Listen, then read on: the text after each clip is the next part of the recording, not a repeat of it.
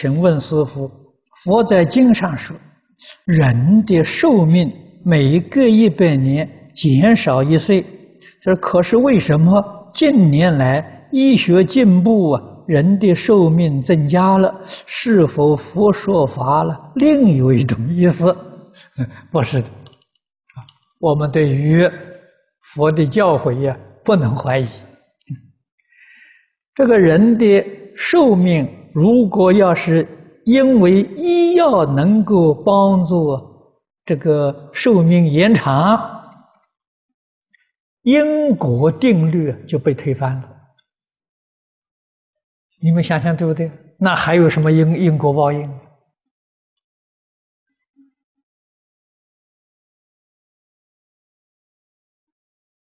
古德给我们说啊。这个医药能够治病呢，能够医病呢，不能医命啊！佛所讲的人寿每一百年减少一岁，这是一个平均寿命，不是对某一个人讲的啊。某一个人过去生中他修行，他所修的。也就是他所造的善恶业不相同啊，因此业报的寿命呢，每个人也不一样啊。有人长寿是过去他修的长寿因呐，他得的这个果报啊。啊，佛在经上常给我们说，财富是修财布施，聪明智慧。是修法布施，健康长寿啊，是修无为布施。过去生中他修啊无为布施的果报，啊，所以他得健康长寿。这里有个道理在呀，啊，绝不跟关系啊这些医药的问题，啊，医药只是一个助缘而已，它不是因。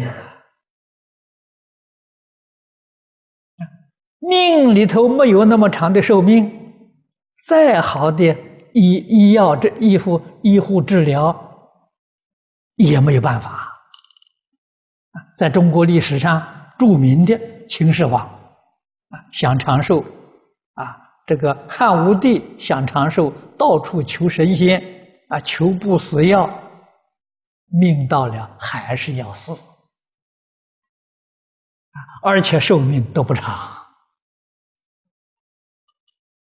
啊，所以长寿啊，与这些医药与保健，我的看法没关系。啊，你看看许哲，这是你们大家看到的，今年一百零一岁，啊，他没有保健的，他没有吃什么补的东西啊，一天只吃一餐，就吃些生菜，在我们一般看，那哪里有营养啊？啊，他活一百零一岁了，这过年就一百零二岁了，这讲不通啊！啊，他的寿命过去生中修的无为布施啊，只有佛法才能把这个问题讲圆满啊！我们一定要细细去想这些道理啊！这个医药进步。我们可以说，人的疾病呢会少一点，啊，因为这是外缘，是不是真的能减少呢？呃，还是不见得。你看看，常常有不知名的瘟疫，啊，医学界找不到它的原因，现在这个世界上许多地区都发现了。所以平均寿命啊，七十岁都不到啊！你把整个世界人口寿命做一个调查，做个平均，你就晓得确确实实啊，像古人所讲啊，“人生七十古来稀”呀，啊，不到七十岁走的人太多太多了，啊，寿命一平均呢，就跟佛说的类似。很接近。